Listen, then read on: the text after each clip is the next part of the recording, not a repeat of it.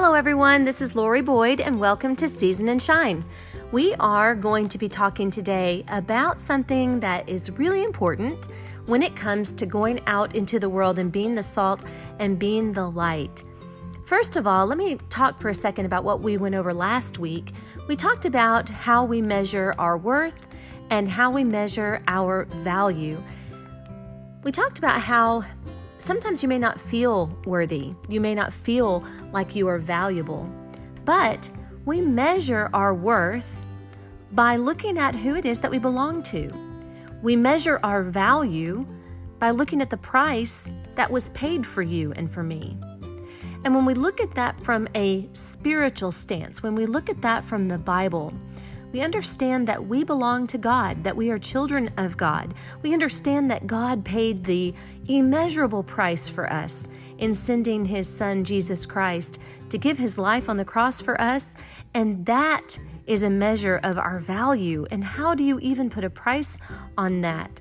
And our worth is measured by the fact that we are children of God and that He has given us so many wonderful promises and so many wonderful gifts through His grace. And so when you don't feel worthy and when you don't feel valuable, you have to relook at the way that you are defining your worth and your value. So we talked about that a lot last week, but today I want to talk about something different. I want to talk about what do you do when you feel like there are times that you don't shine your brightest. In fact, maybe there have been times where you just blended right in with the darkness around you. Maybe there have been times that you have hidden your light or that you were allowing your light just to simply not shine. What about those times? What does that mean?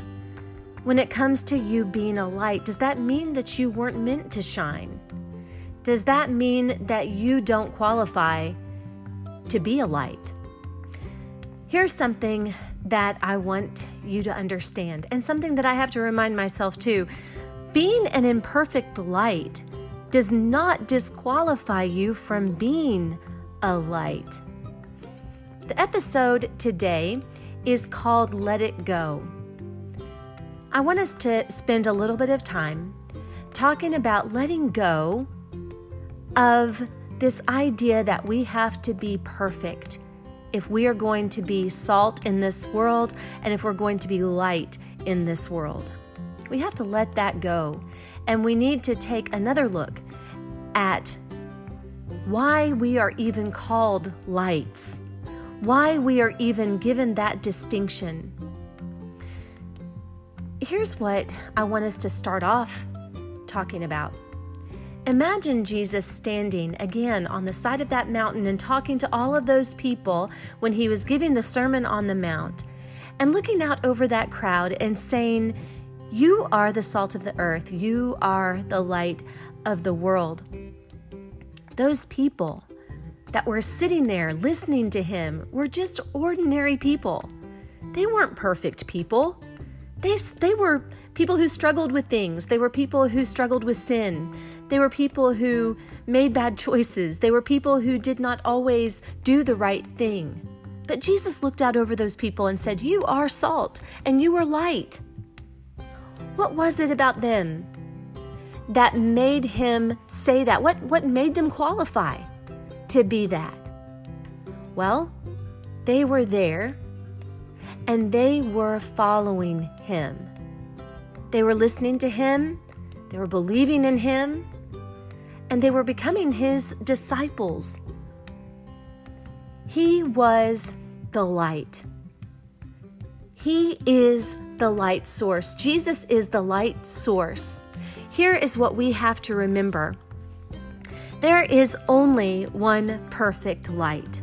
God is the only perfect light. In the Bible, when you read 1 John chapter 1, verse 5, says, "This is the message which we have heard from Him and declare to you, that God is light, and in Him there is no darkness at all."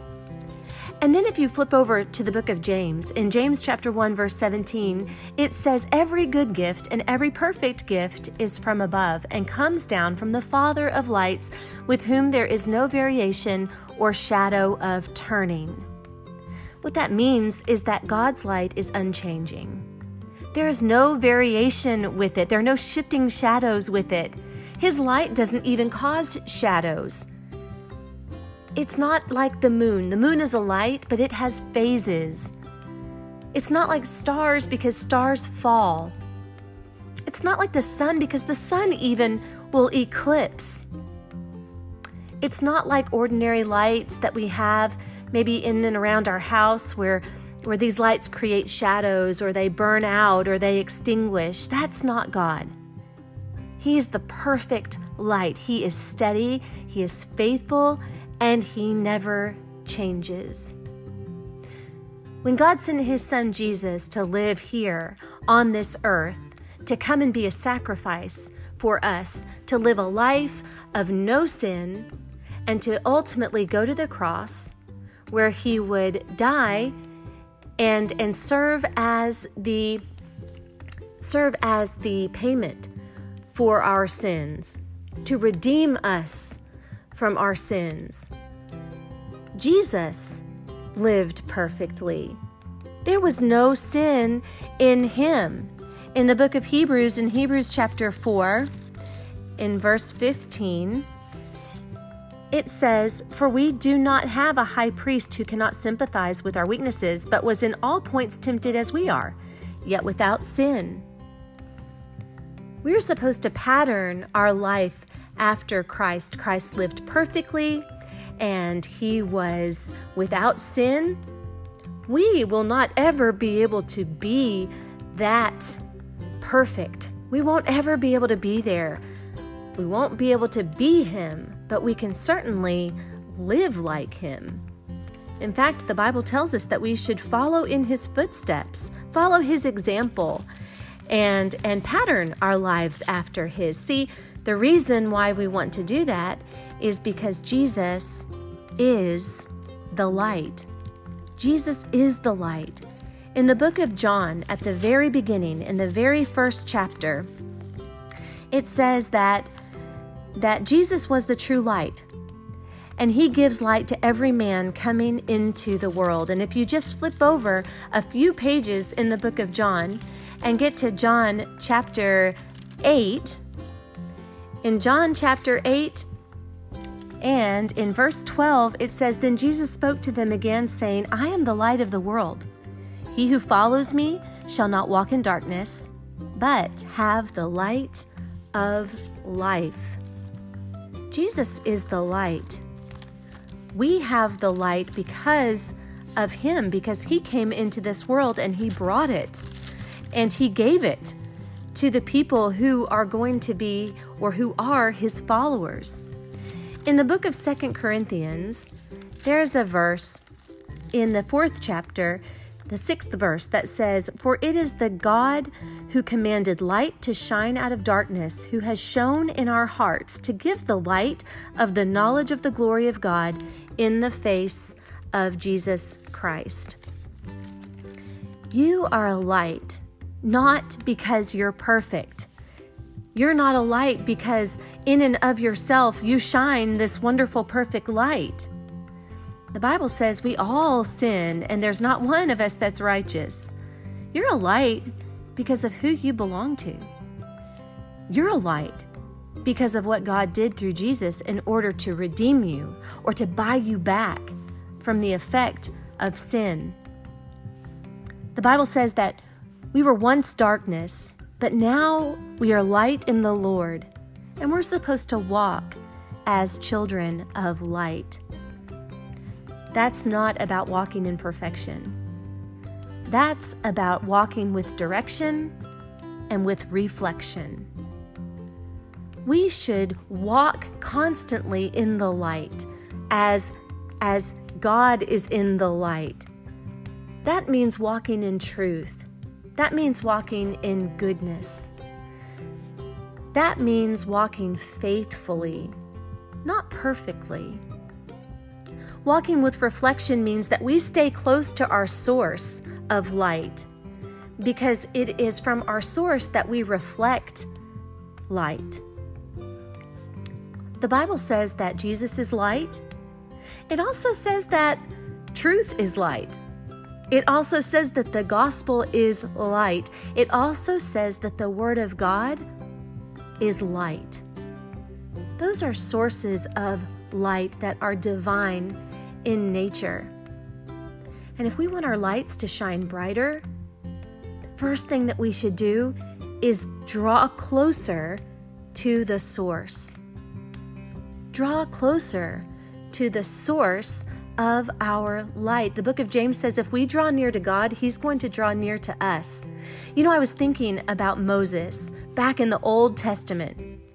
And way back in the book of Exodus, in chapter 34, it talks about how Moses would go up on the mountain and would draw close to God there. And it was there that the Lord would speak to Moses and tell him what His commandments were for the Israelites. And in Exodus chapter 34, in verses 29 through 35, it talks about how Moses would go up there on Mount Sinai, and he would be up there and he would be in close communion with God. He would be up near to God. God would come and would talk to Moses. And when Moses came back down off that mountain, his face was shining just from being in the presence of God. And in fact, his face would be shining so brightly that he had to cover his face. He had to put a veil on his face because they couldn't even look at his face because it was shining so brightly just from being in the presence of God. You and I, if we want to shine brighter, we need to put ourselves in the presence of God. We do that through prayer. We come close to God in prayer. We do that by getting into the Word, by getting into the Bible and studying and reading.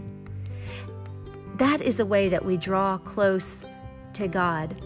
I would also say that serving other people, finding opportunities to serve, is a way that we can draw close to God, because the Bible says that when we serve other people, when we help people who are in need, we are really serving God when we do that.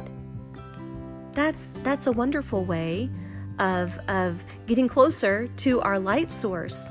When we share with other people the good news about Jesus, when we share with people why we have hope, that we don't live for this world, when we talk to them about what Jesus did when He came to this earth and when He lived this perfect life and He went to the cross and was crucified on the cross, but then He defeated death and was resurrected, and through that we have hope. When we share that with people, that is drawing closer to our light source.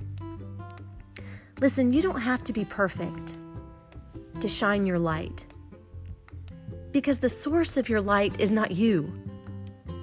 The source of your light is the perfect Son of God. That's your source. He's always shining. That light is always there.